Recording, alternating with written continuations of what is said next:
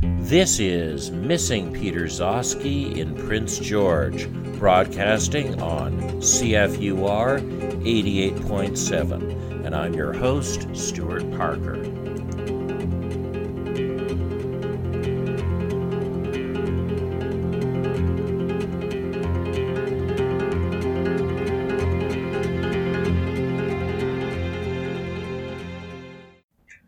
Are listening to CFUR 88.7 on your FM dial.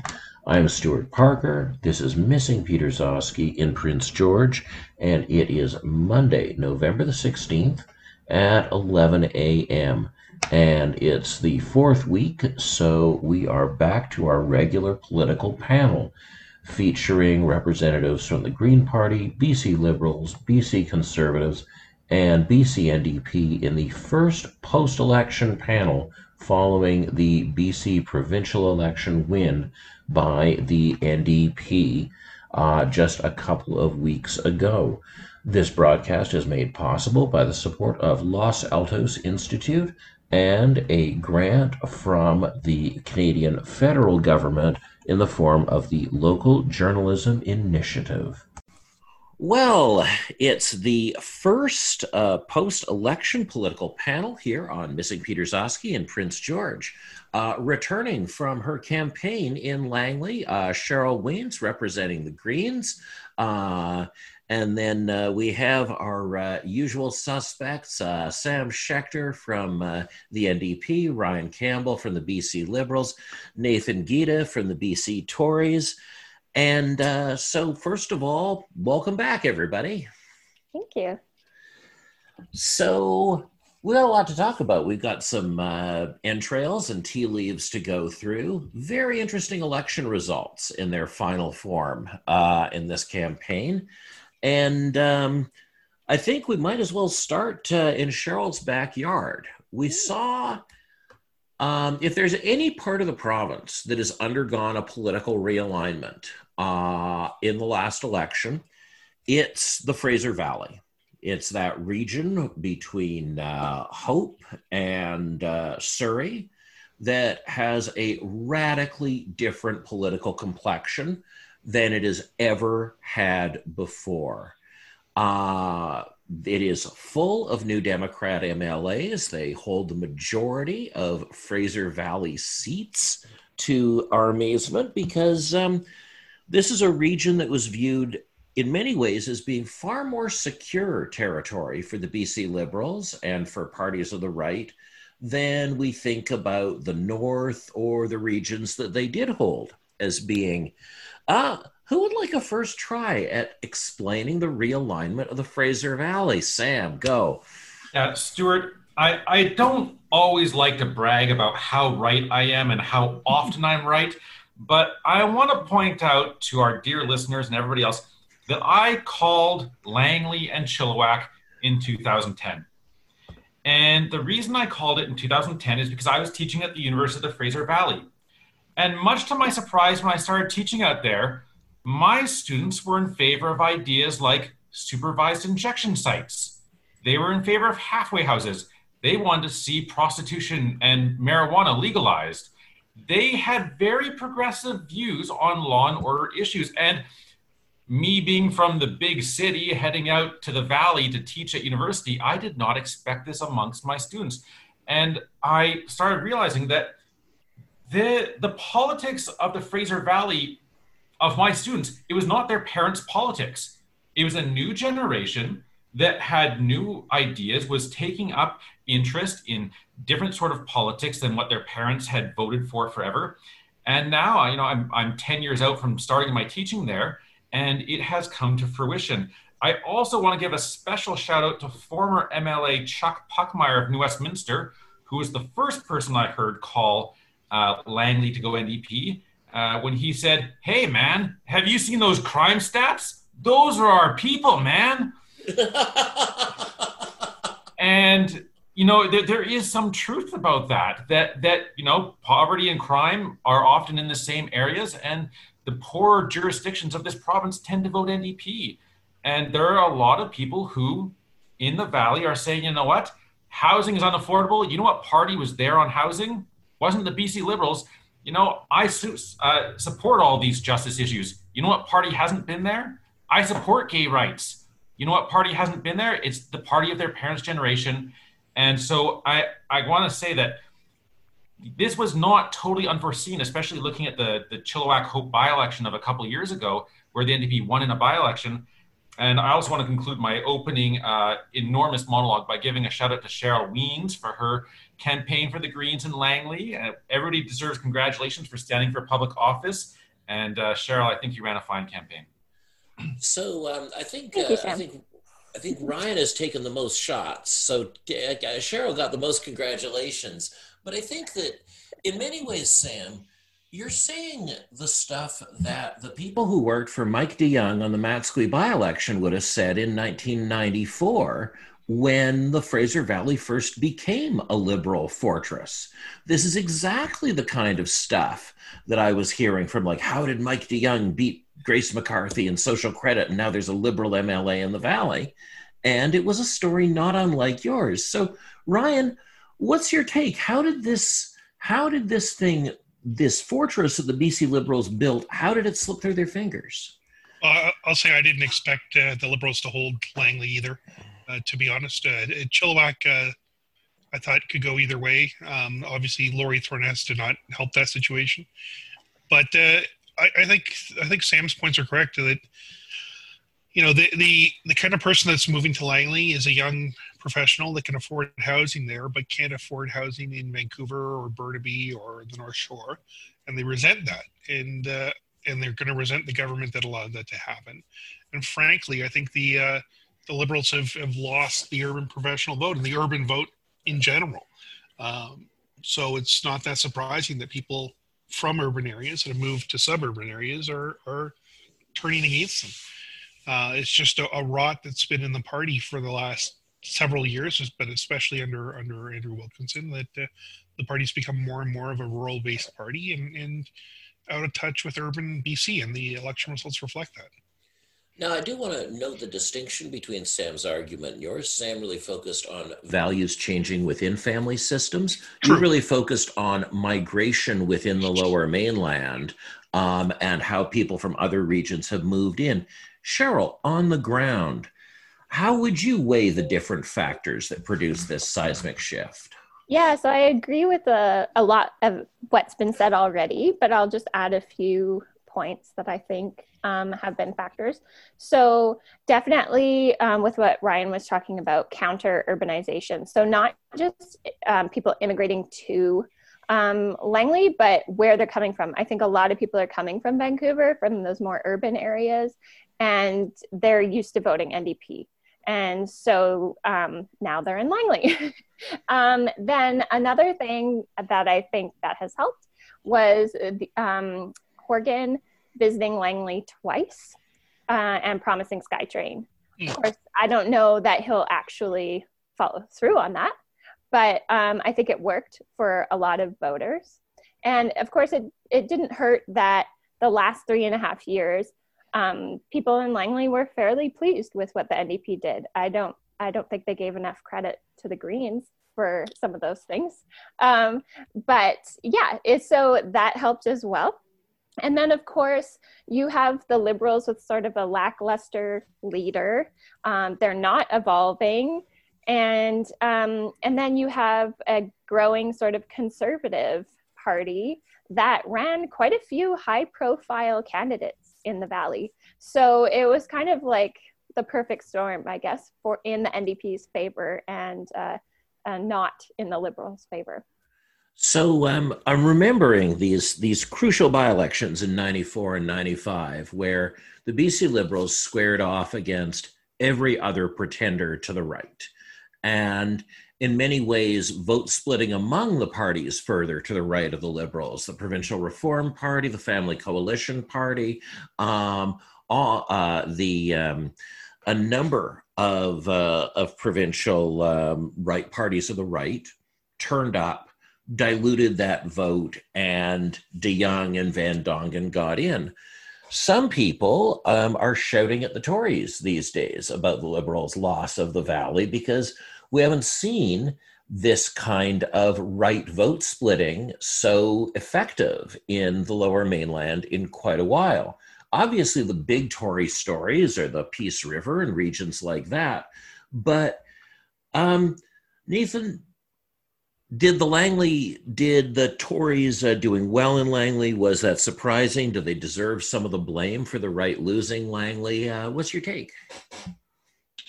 I think that uh, the the underperformance is is you know the liberals alone. I mean, if you look at our last federal election, supposedly Maxime Bernier was supposed to be there to split the vote. I mean, in a recent by-election, the percentiles did seem, seem to show that, but that's a by-election. It's not general and in the general, Bernier failed to win his own seat. So I think that we need to be very careful with the idea that it's just the right vote splitting. There's also a question of underperformance. The Tories were able to carry the banner federally. Um, the right wing party, the token right wing party, was able to carry the banner federally and and wipe out those people to the right. Whereas here in BC, with a leader who was questionable on his social conservatism, if not downright denigrating towards it, uh, who at times attempted to outspend the NDP. Uh, he failed to connect, right? And he ran a campaign that was uh, not not just lackluster. It was something, as we've noted the last time we met, out of out of another age. It was like being in the twilight zone. And so I think that that actually is where the blame lands. Now, that being said, we need to be very clear about something. I have friends deep inside of the token right wing party of BC, the former token right wing party of BC, if we want to say that already and give that eulogy. Um, and they are telling me in no uncertain terms that the general consensus inside the party, uh, amongst the staffers, etc., who aren't always the bastions of conservatism, obviously, is to pull the, the, the party further to the left as if that's going to work. I, I don't know what's going on over there. And and then on top of it, I would like to throw back at the rest of the panel here that the people who lost in this election are actual progressives, actual environmentalists. I think that, you know, I, I would still argue that neoliberal uh, consensus reigns. There's a few little token things here, there, affordable housing, daycare, blah, blah, blah. But nonetheless, it is a neoliberal consensus when it comes to the economic plan of BC. And so if you're a true progressive, you should be actually extremely upset about how this election went. So um, the Fraser Valley big surprise. Um, we um, we see demographic change, we see generational change, we see a dash of vote splitting. I uh, I won't full, wholly pull that out of the narrative. Um, and uh, and then this question of the tangible infrastructure promises. Horgan siding with um, Doug McCallum's idea of the Langley SkyTrain, um, which is you know proven vote getter, obviously. Um, I'm, and I, I, want us to look at another region that I found equally surprising. Um, so, in the riding of Skeena, I, I, don't think there's any riding the NDP has spent more money trying to win back. Uh, the um, uh, Coastal Gas Link, uh, LNG Canada, all that terminates in the riding of Skeena in the town of Kitimat. And yet the NDP lost by four times as much as they lost that riding by, which is traditionally an NDP seat that was consistently held by the NDP since 1986 until the last election, with one or two breaks. And we go to Prince George North, the riding that decided the 1996 election by sending a new Democrat. And again, the margin by which the Liberal won was larger than ever before. Um, throughout industrial rural British Columbia, the NDP margins all got worse, despite John Horgan's deep, clear personal sympathy and desire to value those votes above other votes. They couldn't get Fraser Nicola back that Harry Lali had held until recently like Skeena, Columbia Revelstoke, which they held until 2017, lost by four times the margin. And the, the seats you do see the NDP picking up in the interior, none of them are industrial rural seats. Vernon, Okanagan boundary, these are retirement industry agricultural seats. the seats that should be the most conservative. What do folks make of the other regional realignment and the, um, the emergence of industrial fortress BC, the Liberals' safest territory? I can jump in if you want. Yeah, Ryan, go right ahead. Yeah, well, I, I think it's a, it's just polarization. Really, is the story, right? It's an urban-rural divide, and the urban side swung very decisively to the NDP, and the rural side stayed liberal. I don't think it, there was a huge swing there, but you, like you say, it's notable when one half the province or two thirds of the province goes massively to the NDP, and the the rest says no thanks. That's that's something. I think um, unapologetic support for the resource industry or un- unapologetic support for anything is going to beat apologetic support for anything at any time. so that that that I think it's the story there is the liberals are unapologetically supportive of the resource industry and, and the NDP are apologetically supportive of it. That they try to balance some environmentalism in there and not very successful at it in my opinion, but yeah, that's that's I think the story. Uh, Sam. I'm, yeah, I'm going to jump in and say that I, I, agree with Ryan. In fact, I think that's a great way of of illustrating that the, the public can smell a rat, right? They know when you're really supportive, and they know when you're just taking a picture with a few friends on a rainbow crosswalk, pretending that you're, you know, pro LGBTQ. They can tell the difference. Um, and uh, I, I, think Ryan's right. The, the, NDP is apologetically supportive of resource development, and the resource communities can smell that. Um, but there's something else I want to draw in here, and that is uh, a trend that happened in the United States in the last few elections that I think might help to explain what you're seeing here, Stuart, which is that post secondary educated white voters are starting to drift left, or at least, to, at least to the historically left party. The Democrats in the States, Hillary Clinton picking up some of those, and uh, uh, Joe Biden, I think probably even more so. I don't, I haven't seen the Pew Center research yet, but uh, and the Okanagan, those those central Okanagan seats, the NDP is picking up. Those are not resource towns, but they are all places where you see post-secondary campuses. Um, and not that there isn't a post-secondary campus in Prince George, of course there is. Um, but I think you're probably seeing an increase in the number of, of post-secondary educated white voters in those areas who are probably starting to drift towards the NDP. And the same is true in the Fraser Valley. There are now more people with post-secondary education in the Fraser Valley than there were 20 or 30 years ago. The number of educated people is, or uh, white voters, is going up, and that shift leftwards towards a, a slightly more affluent voter because of their their education and so on. I think that may also be part of this trend. It's not just the resources; it's it's the level of education and uh, a continental shift towards how educated white voters are voting. Cheryl.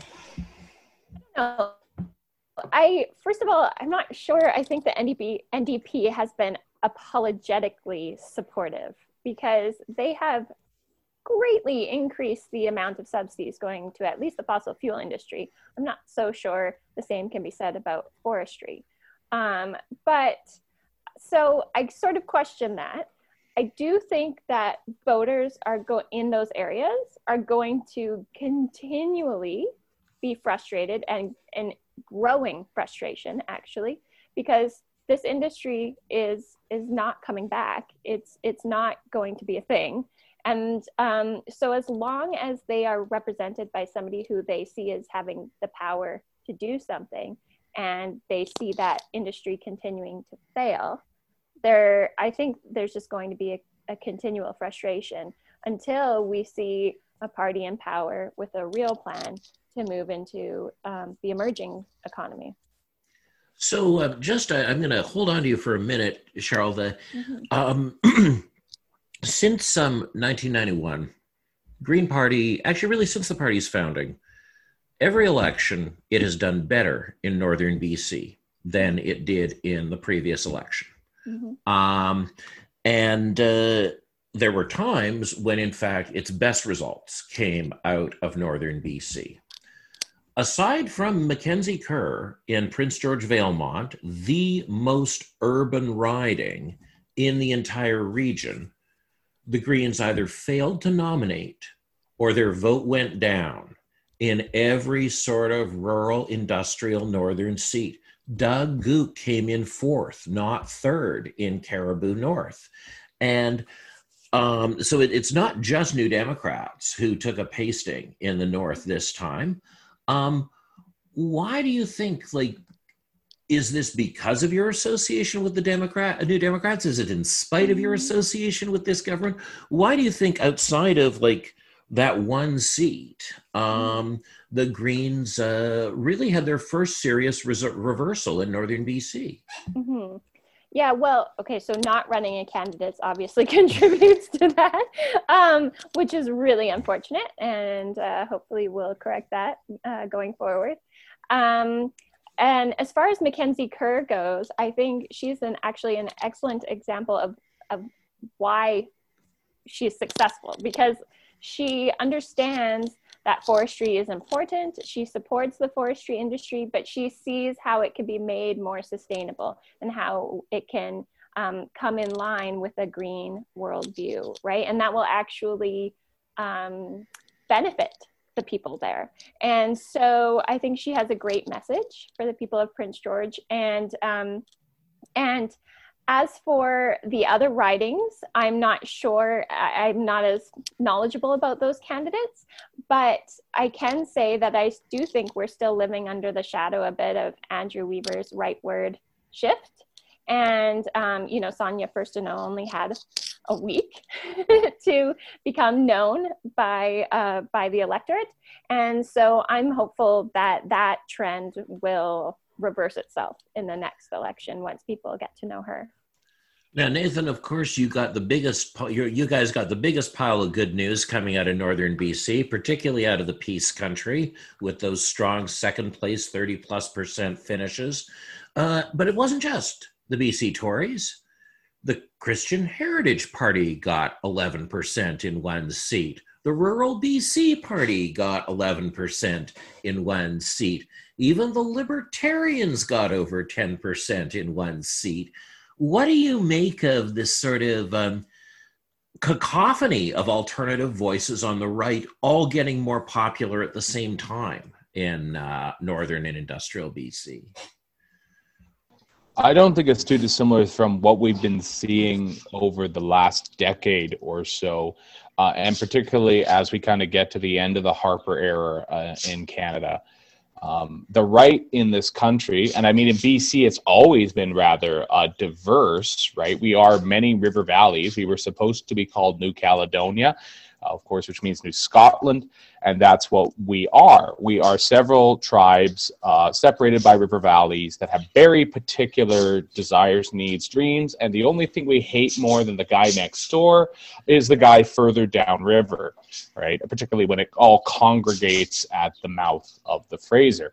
So I think I think when it comes to the right in British Columbia, it's it's a it's a mixed thing. On the first hand, of course, as we've discussed before, the BC Liberals had effectively shown the SOCONs to the door or pushed them out or to the back of the tent or even you know had them fall out the side. They didn't want them around anymore. They had either actively or under the carpet done their best to undermine them. So that explains the christian heritage party's rise. It also explains with again where mr wilkinson and other members of the liberal bc liberal party who unfortunately i guess started smoking whatever they were smoking in the Ontario Liberal Party and in the Federal Liberal Party, uh, decided to start tacking left against the already historically left side of of uh, BC, which is bizarre.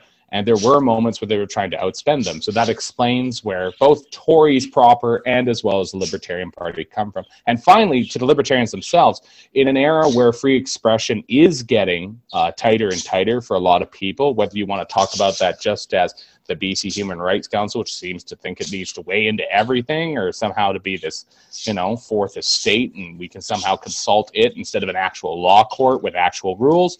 Uh, all of that put together would definitely explain, in my humble opinion, where people are feeling squeezed uh, and looking for an alternative right wing voice. And so that would explain a lot of uh, that pickup all at the same time. What do you think happened to all those new Democrats? Um, that uh, that were around. I know some of them are still voting NDP, and the NDP pulled in some, you know, mid 30s percentages in uh, some of their better seats. In the seats that they held during this government, their margins went up in North Coast and Stikine. But when we think about like the 37% of people in uh, Prince George Mackenzie who voted NDP and elected Paul Ramsey uh, back in the 90s, when we think of, um, you know, the uh, all those voters in Mackenzie, Tumbler Ridge, all these places where we had NDP voters, did they vanish? Did they become something else? Who are those folks today who were voting for the NDP in large numbers uh, up north uh, uh, a generation ago? Throw that to Nathan and everyone else. I guess I'll I guess I'll take yeah. a swing at it first, but um, I mean, I remember I remember reading in uh, a left-leaning but still reasonable magazine out of the states that one of the things that happened to the traditional Democrat in the blue wall um, and in and in union towns was that after the union organization hierarchy fell apart, they were going to, you know, of course, mega churches and that sort of thing. And all of a sudden, socially conservative issues came to the fore. And I think everybody here can agree that there was a clear evolution from where, say, 1970s unionism was to where progressivism is today and how much it actually leaves behind the average blue dog Democrat, right? And so perhaps not a too dissimilar thing happened in the North. Yes, it pulled a certain direction for many, many years. I know that uh, Sheryl Ogasawara, for example, in 2013 did very well. I was sitting next to her and Shirley Bond on the same stage, um, as well as, uh, actually, no, I don't believe there was a Green cat in that one. I think the Green cat was in the other riding. But in any case, we, uh, you know, we had some very lively discussions. So what happened to those voters lately? Maybe it was the curtailments. Maybe it was the feeling like uh, Horgan was pivoting too much into suburban uh, Metro Vancouver and not discussing things up in the north. I'm not sure what exactly the line would be. I'd actually throw that to the rest of the panel to kind of weigh into that. Hey, I'll, I'll, jump in and, yeah. and jump to a, a, history lesson that goes way back. Uh, I was all of two years old when this little micro history happened, but there was this candidate running in, in the middle of Vancouver uh, named Gerry Scott who went on yeah. to be uh, director of the BCNDP as a staff member and, and director of communications for the Suzuki Foundation. He continued to be involved uh, a lot, but that, this was his best chance to win a seat as a candidate. And Dave Barrett was was party leader, and Gerry Scott got up at an all candidates meeting and said, "If the NDP forms a government, we're going to build SkyTrain." And within a very short amount of time, Gerry Scott got a phone call from Dave Barrett and said, Are you trying to kill me in Prince George?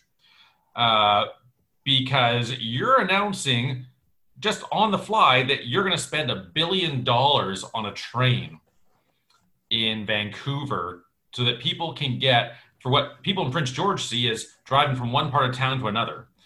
And um, you are now going to stop talking as a candidate for the rest of the campaign because you have broken the number one rule. You went and freelanced as a candidate and announced a billion dollars back when a billion was a lot. And um, and indeed the, the NDP lost and it did not, you know, recover that, that on that issue up in the north and, and the resource communities. Well, guess what the NDP is still today? They're a SkyTrain building party. We are building a SkyTrain to Langley. We built a Millennium Line. We were in favor of all the extensions that the BC Liberals were in favor of. We are spending billions. And hey, I support rapid transit. I think transit's good. But if you're trying to convince people in towns with no transit that you love them, there is a contrast to be had. And I think Horgan has looked at the map of British Columbia and said, my path to reelection isn't by trying to be something I'm not. We are an urban party now. We support uh, pretty shiny things. And SkyTrain is pretty and shiny. And hey, hey, look, we just won like six seats in the Fraser Valley we've never won before. This seems to be, or five, sorry, not to exaggerate, five. This seems to be working pretty well. And the two seats in Prince George that we didn't figure we we're going to pick up, we didn't. And so, in terms of electoral politics, we're the SkyTrain party now. And Prince George just still isn't going to vote for that.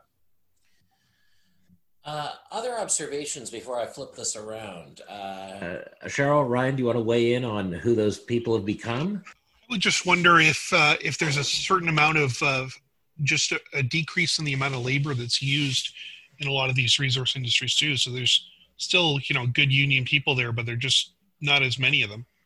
Um, I don't know. Other than that, I think I think Nathan and Sam covered this pretty well. Mm-hmm. I would just add that we did have record, you know, low turnout, so or lower turnout than last time. So it is possible that some of those people were just deflated enough to stay home. Yeah, so I so I want to flip around Nathan's observation because it's a it's an observation I've been doing a bunch of writing. It's something I'm very focused on.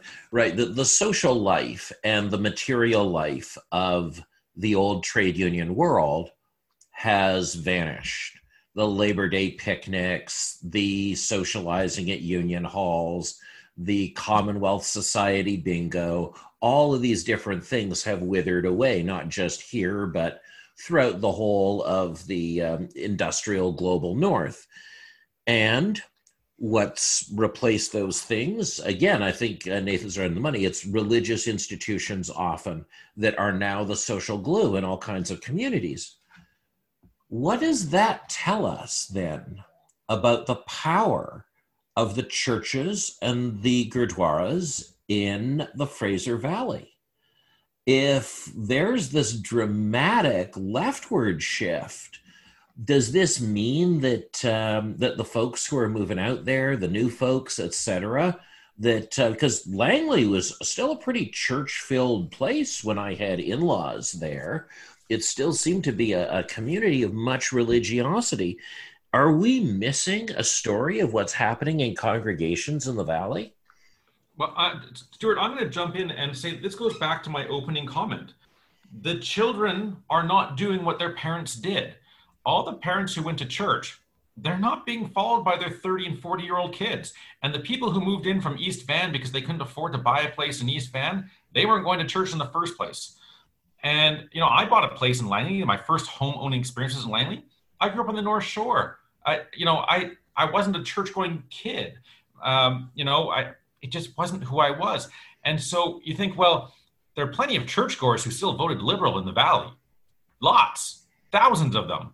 But their kids didn't. And the people moving in from Burnaby and, and met other parts of Metro Vancouver for affordable, more affordable housing, um, affordable by our standards. Um, and, you know, they just aren't hearing a message from a pastor because they haven't seen one since seven Easters ago when they got dragged along. You know, that's not who they look to for leadership. Uh, however, I mean, other spiritual communities, yeah, I think there's a lot of organizing that happens, of course, in in spiritual communities, um, in most especially in the Sikh community. Uh, but uh, you know, where is the biggest gurdwara in the Fraser Valley, well, it's in the it's in the seat we lost in Abbotsford. Well, two seats we lost, but that's where that one is. So I, I don't think that that's what was pulling us through. You know, Preet Rai was probably our highest profile South Asian candidate in the Valley. He didn't win, even though he's a sitting school trustee. Did you see how much Rachna Singh's vote went down? Uh, that that's quite striking. That Green Timbers vote. Yeah. Uh, um, I really felt like it wasn't just the churches that there's some kind of like larger ecclesiastical crisis uh, in uh, south of the Fraser. Green Timbers needs a little investigation because it was a few years ago one of our strongest, if not our strongest. I think Sue Hammell Sue got seventy-one percent. Yeah, seventy-two percent. Seventy. Sue Hammell just dominated that seat. Now she has uh, uh, an organizing capacity and political capacity unlike no other uh, provincial candidate I've ever seen. Um, she's just incredible. Uh, so that that is going to require a certain amount of postmortem. Uh, but you know, I, I, remember scoffing at a news article that named Green Timbers a competitive seat. I thought this is clearly written by a journalist because this is written by somebody who went to journalism school and thinks that Green Timbers is competitive. Like, no. And then I thought, wow, they knew something I didn't know, or they lucked out.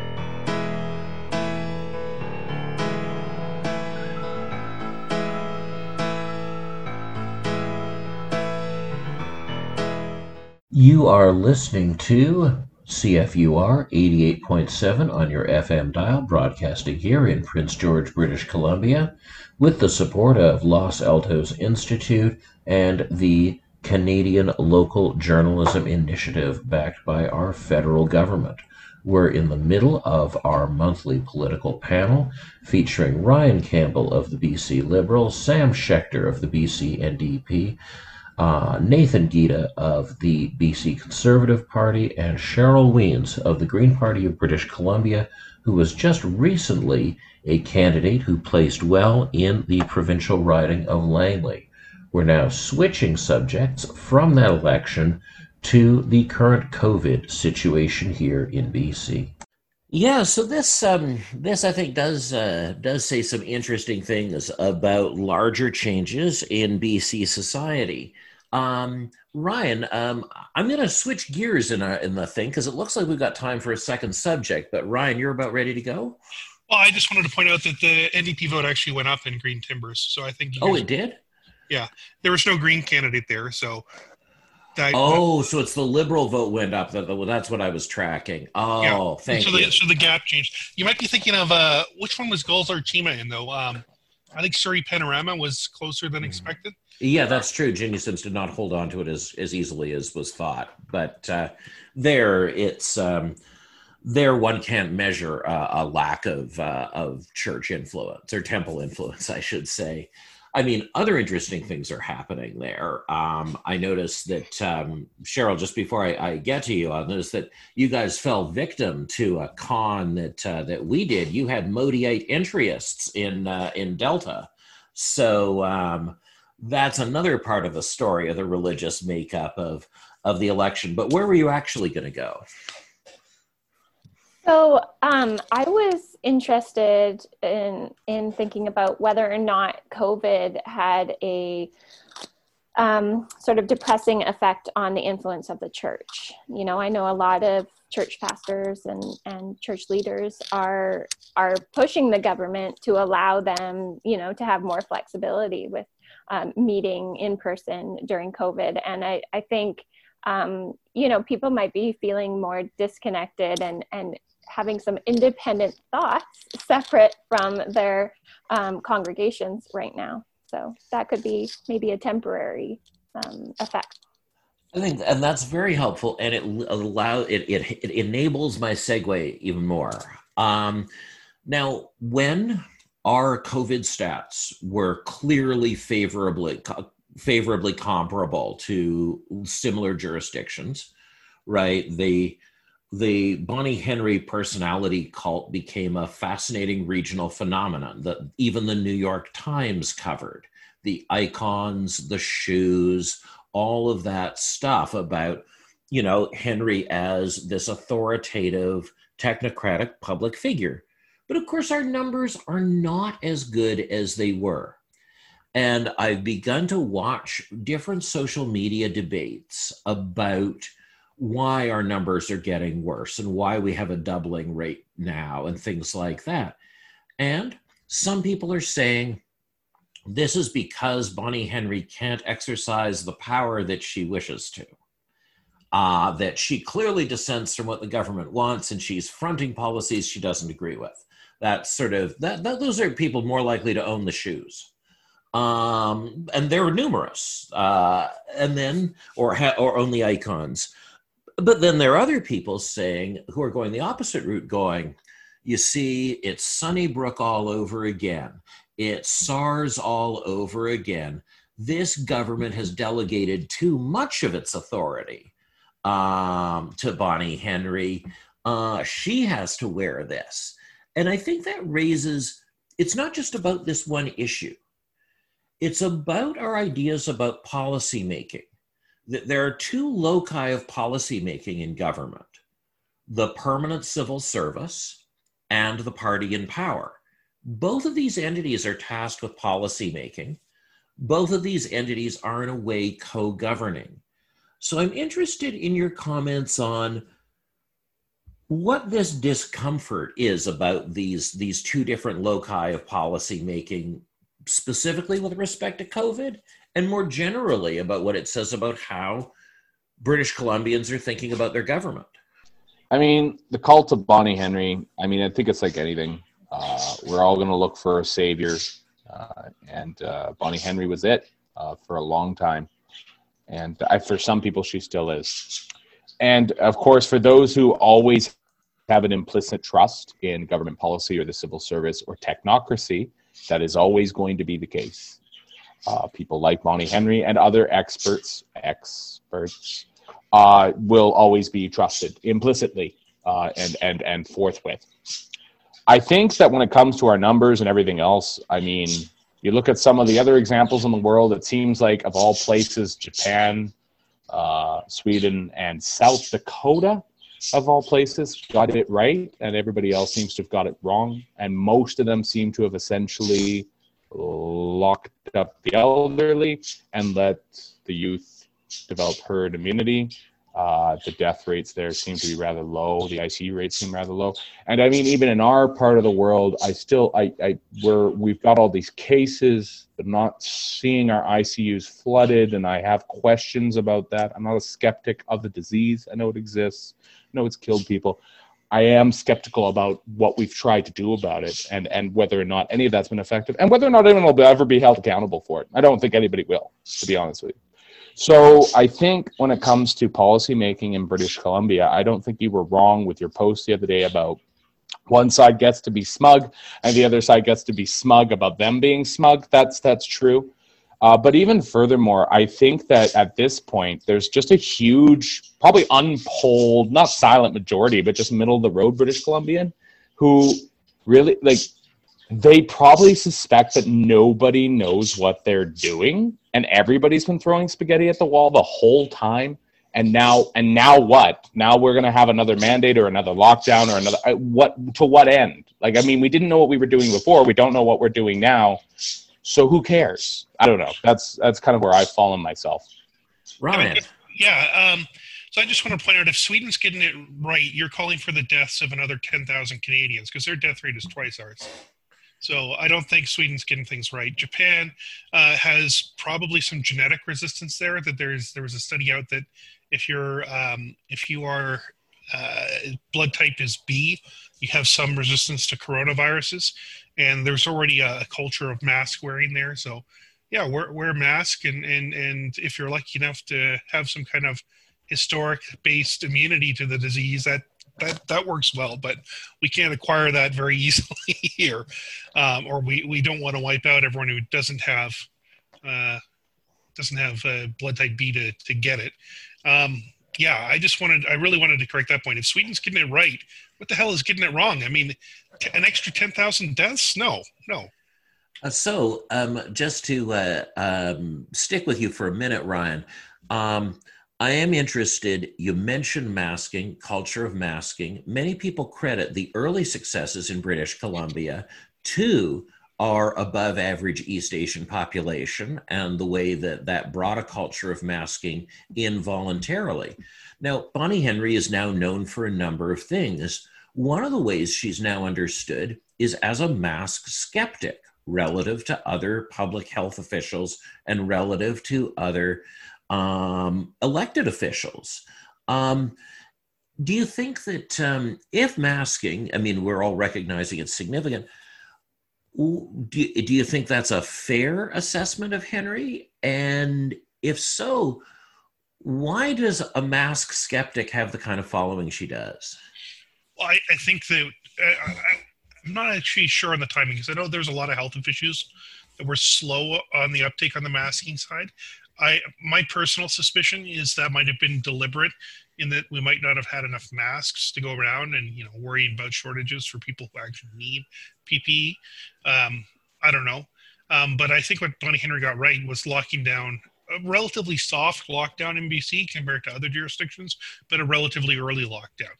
Um, what is frustrating to me is I think the second wave we're doing the opposite. We're, we're well, it's difficult because the main vectors of transmission are in people's homes. You can't do- lock down people's houses. Um, but yeah, that, that's my long and short of it. I, I don't think uh, being slow to, on the uptake on masks is definitely bad, but I don't think getting there eventually is what matters. Cheryl. Uh, so I agree with Ryan that I, I believe the slowness on the uptake of mask um, prescribing was definitely a concern around supply chains. And I think those concerns still exist, but thankfully people were then encouraged to wear like homemade masks as opposed to, you know, N95s that healthcare workers and other people um, really need. Um, and then I just wanted to say that I think a lot of this frustration with Dr. Bonnie Henry, I think it, um, I think her worldview has been shaped by her work in develop more developing countries, where she sort of developed this idea that once people have the information and they're given the resources to implement the information, they'll just do it right? And and that seemed to work in the beginning of this pandemic where um, people got the information they were listening to her they did the things and we flattened the curve. And um, the thing is now that there's been enough time from um, my perspective for um, conspiracy theories to emerge and for social media to get onto this whole thing and um, now you hear about pandemics and different things like that. And so I don't think maybe Dr. Bonnie Henry's worldview is quite up to date with some of that phenomenon. And um, what now people are wanting is for you know these things to be enforced. And um, I don't know that she's up to that and I don't know what it's going to take to get the government to move on that. Sam. Stuart, victory has a hundred fathers and defeat is an orphan. And everybody was happy to heap praise on Dr. Henry and the NDP government uh, when we were winning. And somebody said to me uh, during the election campaign, Do you think we'll go back into lockdown? I said, Yeah, E plus one. Um, you know, it, as soon as this election's over, we'll we'll head into lockdown. And I, I was off by a few weeks, but not by much, you know, because we are now losing, and nobody wants to own that. And the people who saw the NDP government as the right government to, you know, take on a healthcare crisis and Dr. Henry as this savior figure, well, they can't all be wrong now, can they? I mean, if they won the first battle of the war, they can't surely be losing the second. How could that happen? Well, because nobody wants to own defeat. And the the challenge that we're going to find ourselves with very soon is well, do we lose fast or do we lose slow? And maybe losing slowly is better. Um, but you know, th- there there is a demo- uh, there is a group of people who really hate being told to do anything. And they don't want to be told to help others. They don't want to be told to help themselves.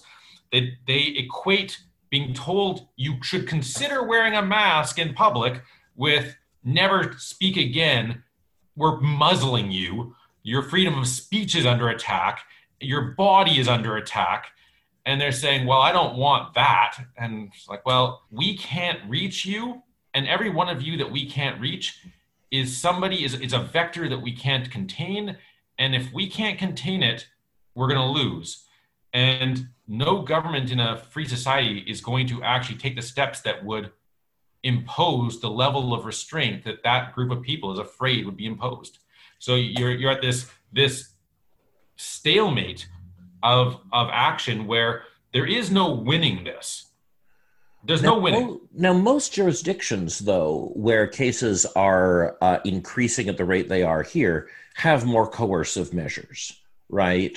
That um, uh, we see more coercive measures in England, we see more coercive measures in New York, and California. We see, um, we actually see that this culture of voluntary compliance, um, the idea, because I actually, I'm not sure I buy the idea that people who are hostile to advice are equally hostile to rules. I think many people take the position either make a rule or don't. But the advice and the scolding and the morality policing, um, it, it reaches a different group of people. Oh, I mean, at work, I'll tell you when some when I've had a, a supervisor who said to me, "I think you should change this student's grade."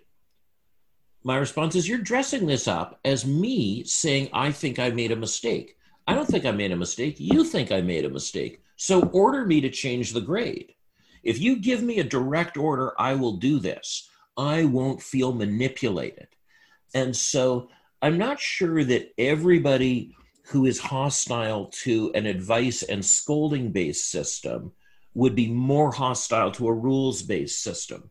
I think voluntary compliance culture has a lot to do with class and other things. And I think an enforcement culture appeals to people who have a different kind of politics than that.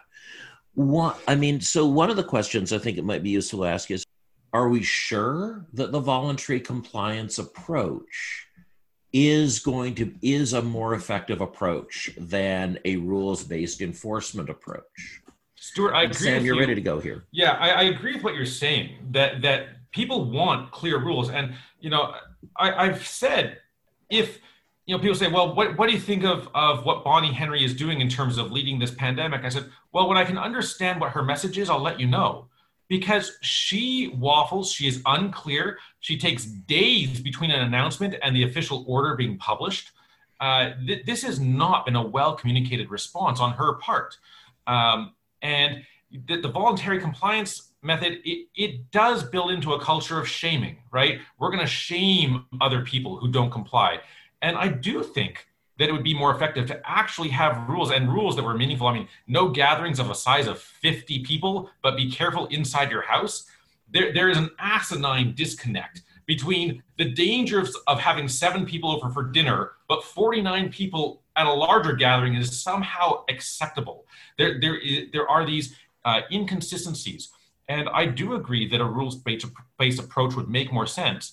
But even then, even the jurisdictions where you're talking about California, New York, Great Britain, where they, they are imposing more uh, uh, stricter measures, there is still resistance, right? There are still rallies against these measures or in favor of Trump or you know whatever else, which I basically I equate the two.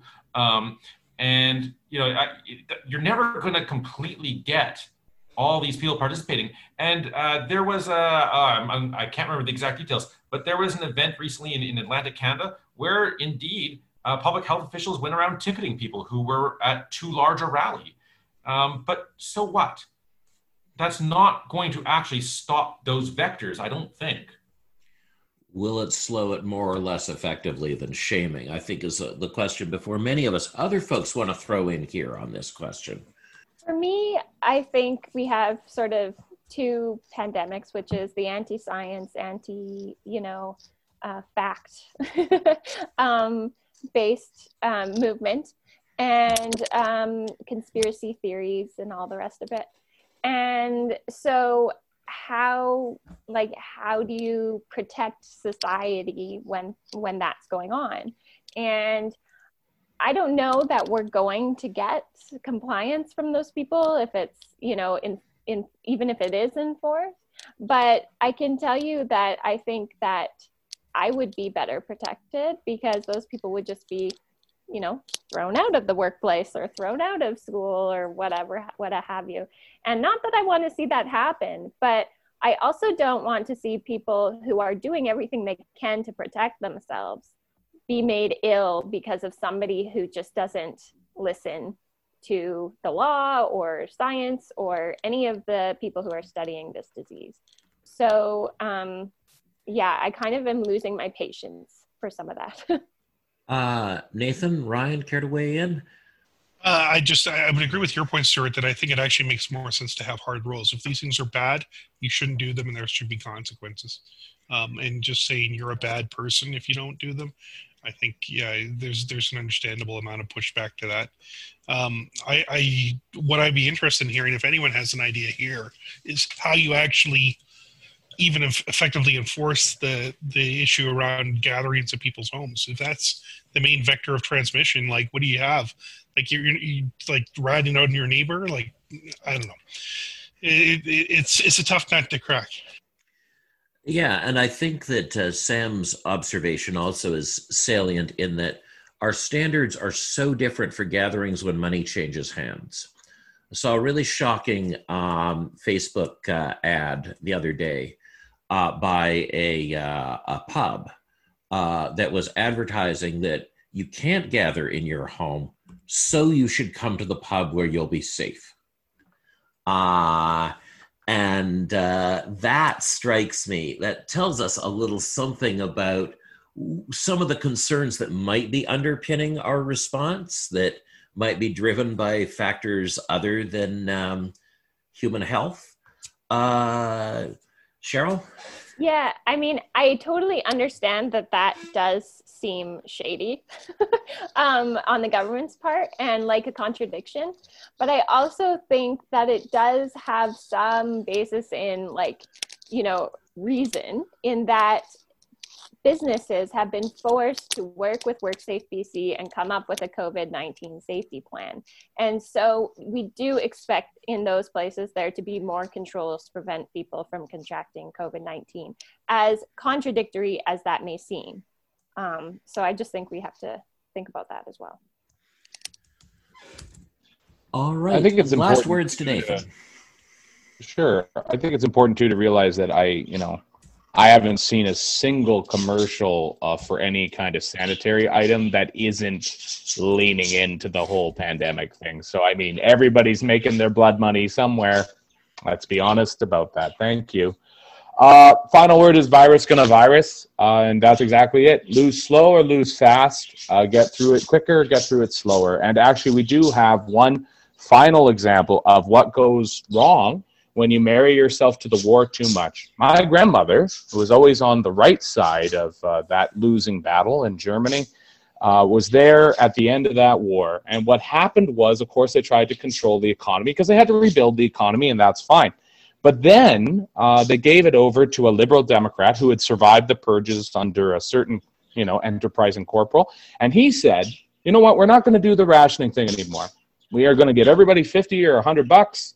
And we're going to let people set their own prices for things and make their own decisions. Everybody said this was nuts, totally nuts. It would fail, it would blow up, it would all burn down.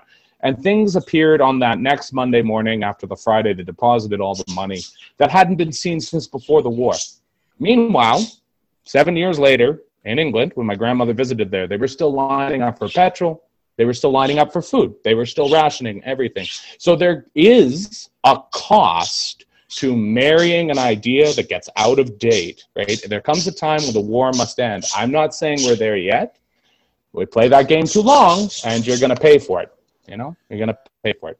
All right. So I want to thank you all for um, uh, coming back. Uh, we've got free and clear a long time to comment on this enormous majority government. It's not going anywhere. So um, let's uh, let's settle in, diversify our topics in the coming weeks, and uh, we'll see you back in four weeks if that's all right. This has been another broadcast of Missing Peter Zosky in Prince George on CFUR 88.7, co sponsored by Los Altos Institute, L O S A L T O S dot C A.